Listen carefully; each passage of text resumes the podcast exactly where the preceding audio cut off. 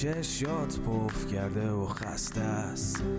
پاشو چای دم کن کیک تو فرن بشین و گوش کن به داستان این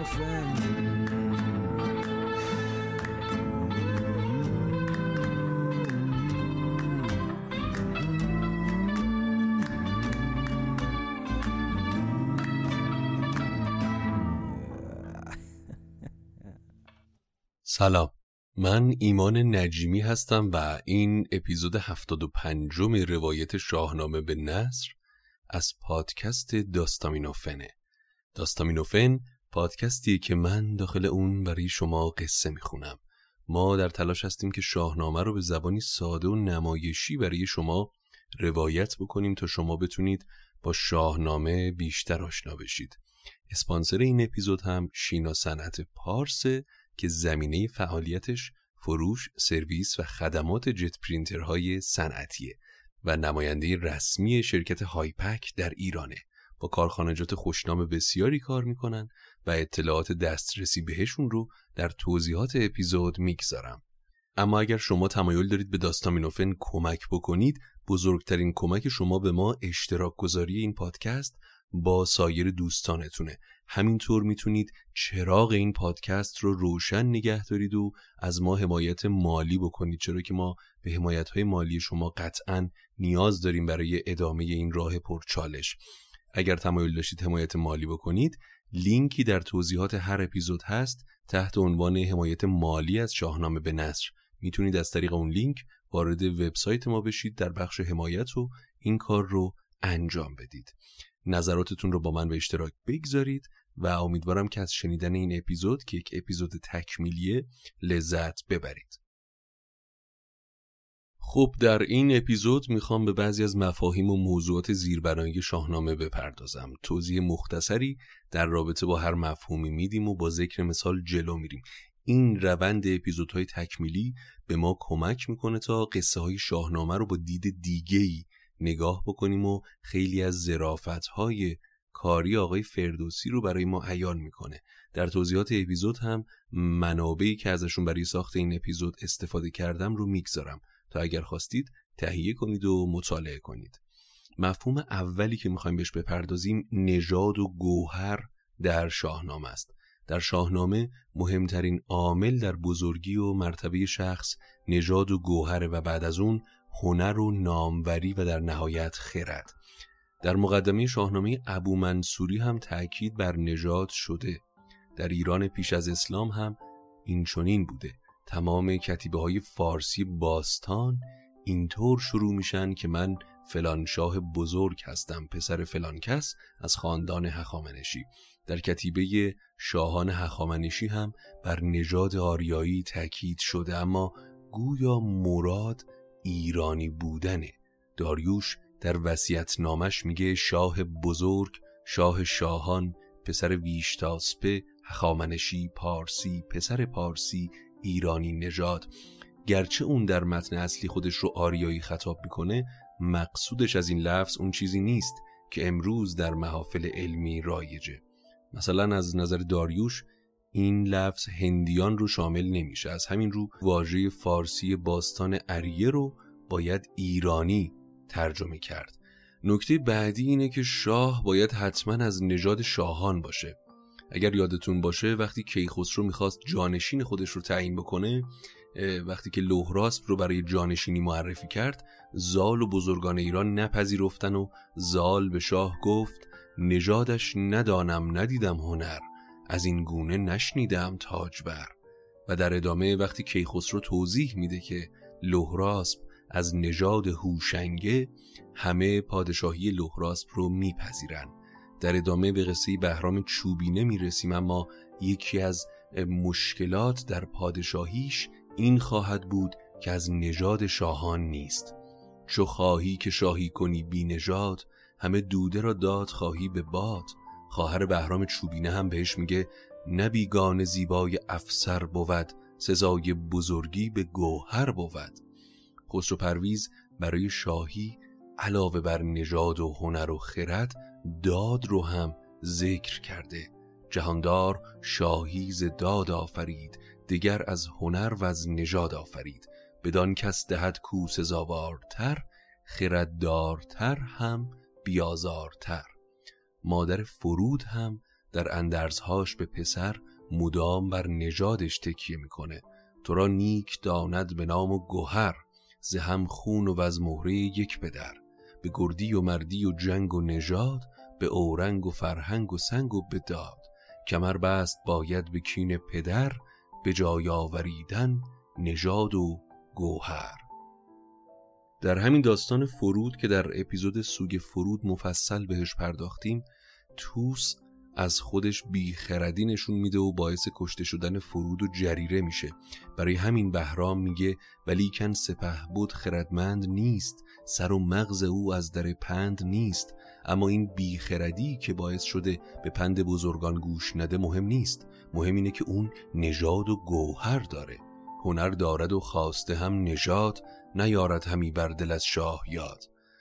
اما آرمانی ترین حالت برای یک فرد اینه که نژاد و هنر رو با هم داشته باشه.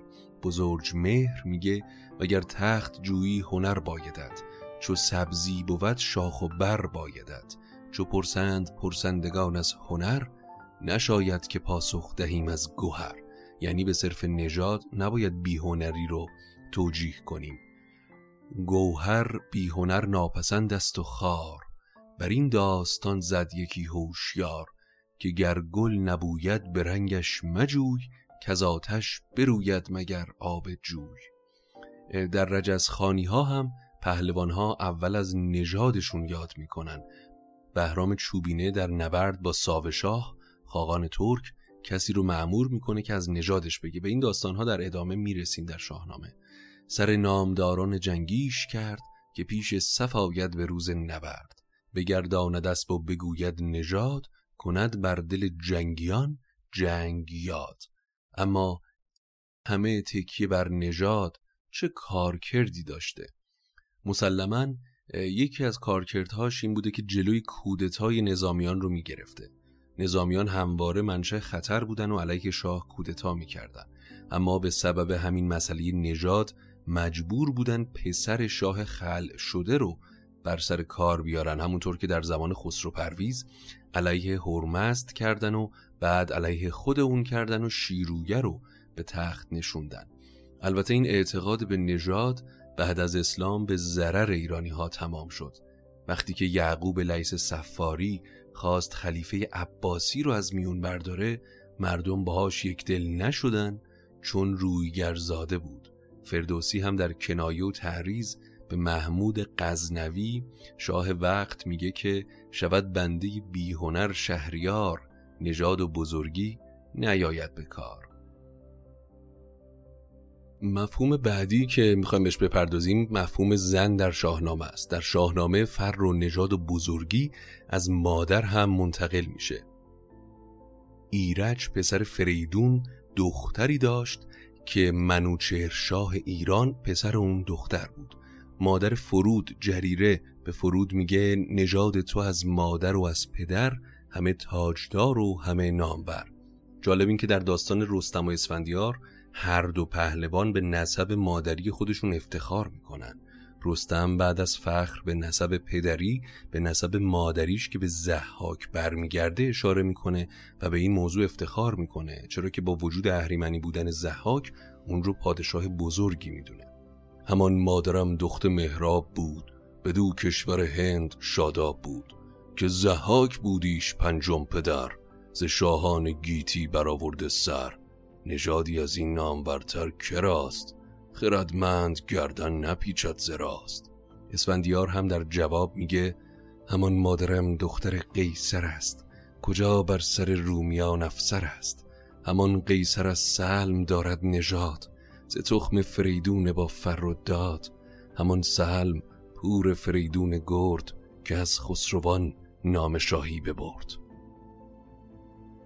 اما فره شاهی که به نوعی فروغ یا موهبتی ایزدیه از مادر هم به فرزند منتقل میشه.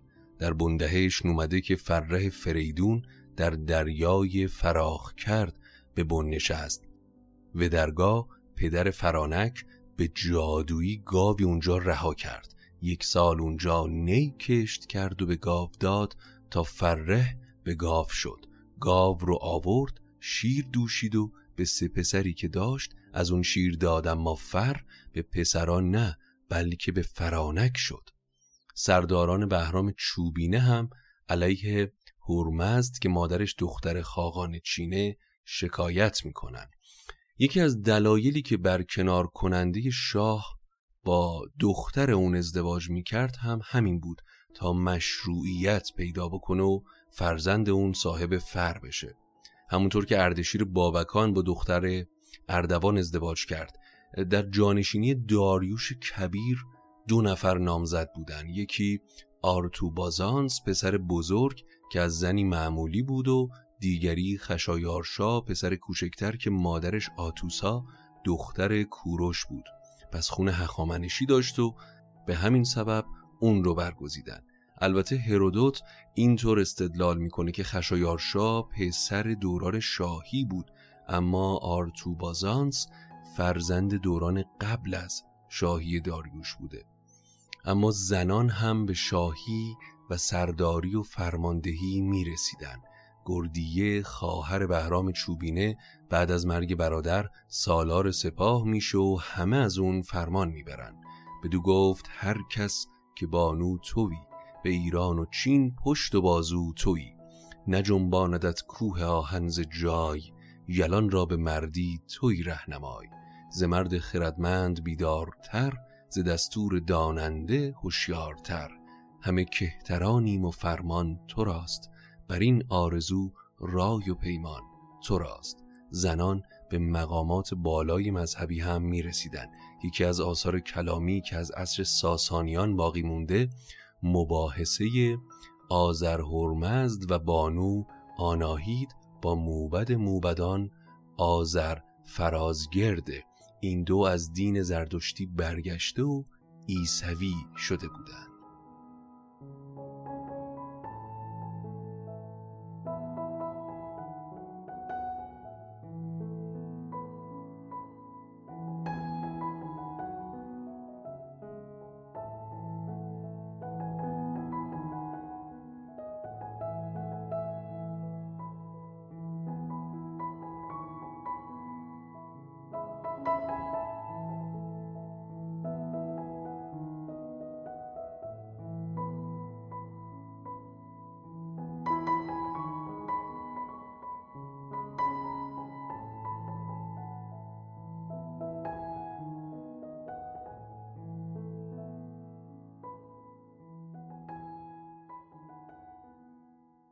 مفهوم بعدی که بهش می‌پردازیم خیر و شره. دکتر سرکاراتی میگه بنا به عقاید زربانی در سه هزاری نخست و دوم هورمزد و اهریمن سلطنت می‌کنن و در هزاری سوم بین اونها ستیزه حادث میشه و اهریمن شکست می‌خوره. یعنی خیر بر شر پیروز میشه. اساس اساتیر ایرانی بر مبنای همین جنگ خیر و شره که در شاهنامه هم به صورت جنگ ایران و توران متجلی شده. در شاهنامه سرانجام خیر یعنی کیخسرو پیروز میشه و شر یعنی افراسیاب رو از میان برمیداره. در اساطیر زربانی عمر جهان 9000 ساله. سه دوره سه هزار ساله اما طول دوران سه هزار ساله. از سلطنت کیومرس تا پادشاهی گشتاسب و آمدن زردشت. هزار سالش از کیومرس تا جمشید دوره پیشدادیانه که یادآور سلطنت اهورامزداست که میآفریند و می‌سازد. در وندیداد جمشید به تنهایی هزار سال سلطنت می‌کنه. فردوسی درباره دوره اهورایی جمشید میگه چون این سال سیصد همی رفت کار ندیدند مرگن در آن روزگار. زرنج و زبدشان نبود آگهی میان بست دیوان به سان رهی. به فرمان مردم نهاده دو گوش زرامش جهان پر ز آوای نوش. در اساطیر بندهشنی در پایان سه هزار سال شهریاری اهورامزدا اهریمن حمله می‌کنه. در اینجا هم زهاک حمله می‌کنه. معادل سه هزار سال حکومت اهریمن هزار سال حکومت زحاکه چو زحاک شد بر جهان شهریار بر او سالیان انجمن شد هزار. هنرخوار شد جادوی ارجمند نهان راستی آشکارا گزند. شده بر بدی دست دیوان دراز به نیکی نرفتی سخن جز براز بعد از اون فریدون بر زحاک چیره میشه و بنابر کهنالگوهای اساتیری اون رو نمی‌کشه و بعد از اون تا عصر کیخسرو عصر اختلاطه. جهان بین سلم و تور و ایرج تقسیم میشه. پس نیمی از جهان اهورایی و نیمی اهریمنی میشن. نمونه های اختلاط ازدواج پسران فریدون با دختران شاه یمنه. کیکاووس با سودابه. سیاوش و فرنگیس و حتی خود رستم که با تهمینه ازدواج می‌کنه. اما در این تقابل خیر و شر افراسیاب تجسم اهریمنه. سیاوش و اغریرس رو که برادر خودش هست می‌کشه. سیاوش در حکم مرد نخستین یعنی کیومرس و اقریرس در حکم همون گاو نخستین بودن در این قصه. همونطور که اهریمن شکم پدر خودش رو دریده در اسطوره ها زحاک هم پدر خودش رو کشته. افراسیاب هم بنا به روایاتی قاتل پدر خودشه. سرانجام کیخسرو اهورایی افراسیاب اهریمنی رو می‌کشه. در جنگ بزرگ کیخسرو همه توایف ایرانی به مسابی خیر حضور دارند. همونطور که در روایات دینی اومده که باید اهریمن رو از آسمان بیرون بکشن و سرش رو ببرن افراسیاب رو هم از بن دریای چیچست بیرون می‌کشن و می‌کشن. یعنی دریا جانشین آسمان شده. و بعد کیخسرو از کوه دوباره به آسمان محل اقامت خودش برمیگرده. در دوره آمیزش گاهی بین دو نیروی خیر مثل رستم و اسفندیار هم جنگ اهریمنی شکل می‌گیره و در پایان یک هزاره دیگه هم دوباره اهریمن یا در اینجا اعراب پیروز میشن. البته دیگران هم به این ساختار کلی اشاره کردن. جان هیلز می نویسه فردوسی روح متون زردشتی رو به زیبایی نمایان می‌کنه. بیشتر داستانهایی نقل شده معنی و مفهومی رو که در پس نبرد کیهانی خیر و شر نهفته حفظ می‌کنن و اون رو به صورت نبردی زمینی میان شاهان خوب و جباران جلوگر می‌سازن.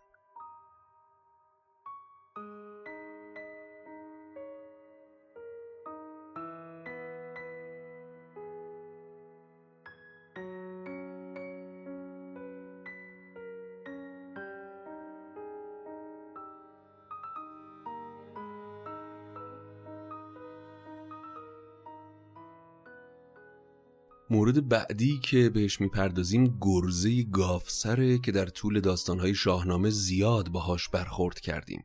گرز گافسر در اصل گرز فریدون گاف پرورده است اما کسان دیگری هم حتی در دوره تاریخی گرز گافسر داشتند مثلا بهرام چوبینه، کیکاووس و خیلی از شاهان و پهلوانهای دیگه. گرز گافسر می‌تونه نشانه آریایان دامدار بوده باشه. تقدس گاو در هند هم مربوط به آریایان مهاجره. بودا لقبی داشته به معنی بزرگترین گاو. گوماتی مق در عصر هخامنشی هم باز اشارهی به گاو داره. معنی گودرز هم ظاهرا با گاو مربوطه. گو به معنی پهلوان هم همون لغت گاوه. گاو نشانه آریایان بوده اما اجدها در مفهوم مار نشانی بومیان از جمله بابلی ها و ایلامی ها بوده گاو و مار در اساتیر هند هم مطرح بودند. مفهوم بعدی که بهش می‌پردازیم ایزد بانوانن منشأ اشعار قنایی و عاشقانه اوراد و ادعیه هایی بوده که در ستایش ایزد بانوان سروده و خوانده می شده در شاهنامه معمولا در ستایش زنان باستانی و اساتیری مثل رودابه این معنی به خوبی مشاهده میشه و جالبه که فردوسی ناخداگاه واژه ایزد رو هم آورده. در فرهنگ ایران پیش از اسلام ایزد بانوانی مثل آناهیتا ستایشگاه های بسیاری داشتند. آثار برخی از معابد هنوز به جاست. تخت سلیمان اگر رفته باشید می‌تونید معبد آناهیتا رو ببینید. اگر نرفتید حتما به تخت سلیمان برید تا ببینید چطور این بنای عجیب و زیبای باستانی کل وجودتون رو در بر می‌گیره و به آرامش وامی داره اما در ستایش رودابه در شاهنامه هم مثل یک ایزد بانو این توصیف رو داریم که ماهی است مهراب را در سرای به یک سرز شاه تو بر طرز جای. به بالای ساج است و همرنگ آج. این مصرا یادآور بودهای خدایان مثل شیواست. به بالای ساج است و همرنگ آج یکی ایزدی بر سر از مشک تاج. دو نرگس دو جم و دو ابرو به خم ستون دو ابرو چو سیمین قلم. دهانش به تنگی دل مستمند سر زلف چون حلقه پای بند. نفس را مگر بر لبش راه نیست چونو در جهان نیز یک ماه نیست. در اساتیر نمونه بسیاری هست که ایزد بانوان عاشق پهلوان ها میشن. این طرح در شاهنامه به صورت عاشق شدن زنان نامدار به پهلوانان باقی مونده. چنان که منیژه عاشق بیژن و رودابه عاشق زال و تهمینه عاشق رستم میشه. در شاهنامه گاهی در بخش تاریخی هم این الگو رو می‌بینیم. چنان که گلنار عاشق اردشیر بابکان شد و شبانه به بسترش رفت. نگه کرد خندان لب اردشیر جوان در دل ماه شد جایگیر. همی بود تا روز تاریک شد همانا به شب روز نزدیک شد. کمندی بر آن کنگره بر ببست گره زد بر او چند و بپسود دست. به گستاخی از بار آمد فرود همی داد نیکی دهش را درود. بیامد خرامان بر اردشیر پر از گوهر و بوی مشک و عبیر.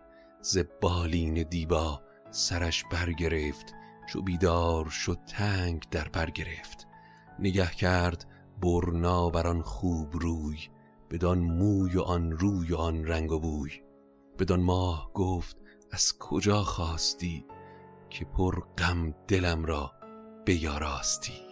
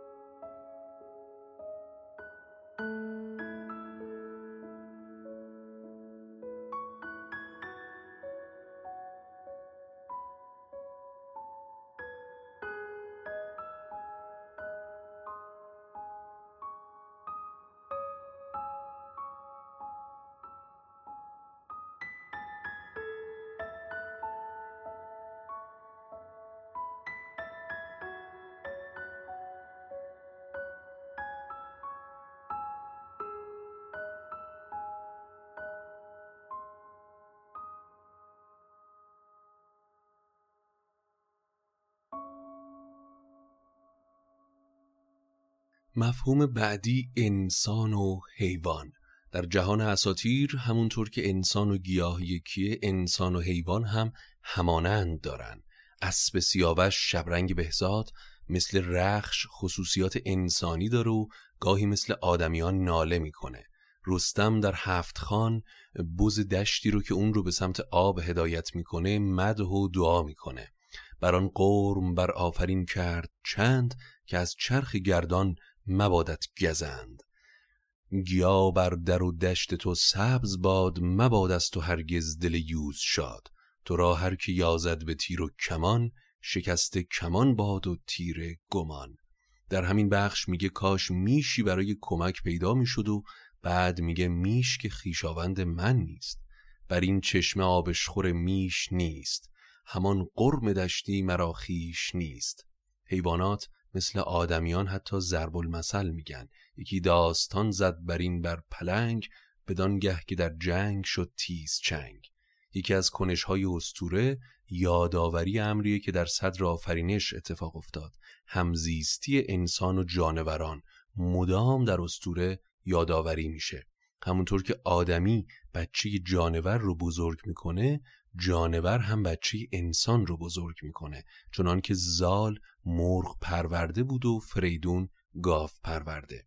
در شاهنامه حیوانات به سان آدمیان اندیشه می‌کنن و بعد عمل می‌کنن. در خانه اول وقتی شیر می‌بینه که رخش و رستم در کنام اون هستن میگه اول اسب رو می‌کشم تا سوار به دستم بیفته. نخست اسب را گفت باید شکست چو خواهم سوارش خدایت به دست. حیوانات مثل آدمیان اسم دارن. در خانه سوم که رستم و اجدها با هم وارد جنگ میشن اونها اسم همدیگر رو می‌پرسن اول. بدان اجدها گفت برگوی نام که از این پس تو گیتی نبینی به کام. نباید که بینام بر دست من روانت براید ز تاریکتن. اجدها هم متقابلا از رستم نامش رو می‌پرسه. به دو اجدها گفت نام تو چیست؟ که زاینده را بر تو باید گریست. اسمای حیوانات بر روی افراد در قبایل مرسوم بودند. در اروپا و ایران بیشتر مربوط به دوران باستان و ورود اقوام آریایی گویا گئورگ و جورج به معنی گرگ و لوکاس روباهه. یکی از این اسمها هم گرازه. در اوستا هم بهرام چندین بار به صورت گراز در اومده. ویشنو از خدایان سگانی هند هم به صورت گراز در اومده بود. در شاهنامه مکررن دلاوران به گراز تشبیه شدن این تبدیل صورت رو معمولا به قدرت و نیرو و جسارت تعبیر می‌کنن نقش مهر خسرو انوشیروان گرازی وحشی بوده.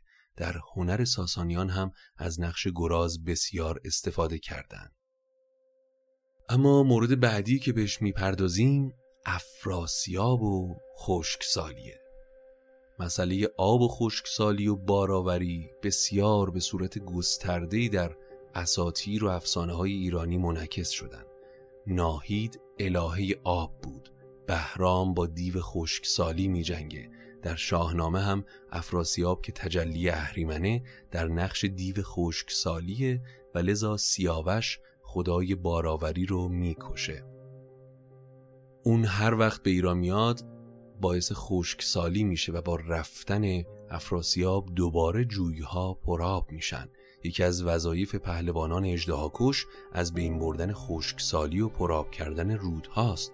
همچنان که سام یک زخم اجدهای کشفرود رو می‌کشه.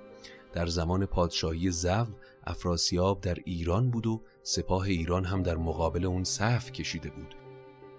ولی خشکسالی به حدی رسید که دو طرف توان جنگ نداشتند. همان بود که تنگی بودن در جهان شده خشک خاک و گیا را دهان. نیامد همی زاسمان هیچ نم همی برکشیدند نان با درم. و وقتی که صلح برقرار میشه پر از قلقل و رعد شد کوهسار زمین شد پر از رنگ و بوی و نگار. در متون پهلوی اومده که افراسیاب آب رو از ایران شهر دور کرده. سپندار مز که ایزد بانوی زمینه دخالت می‌کنه. افراسیاب عاشق این ایزد بانو میشه. سپندارمز افراسیاب رو مجبور می‌کنه که آب رو دوباره به ایران شهر برگردونه و بعد خودش در زمین فرو میره.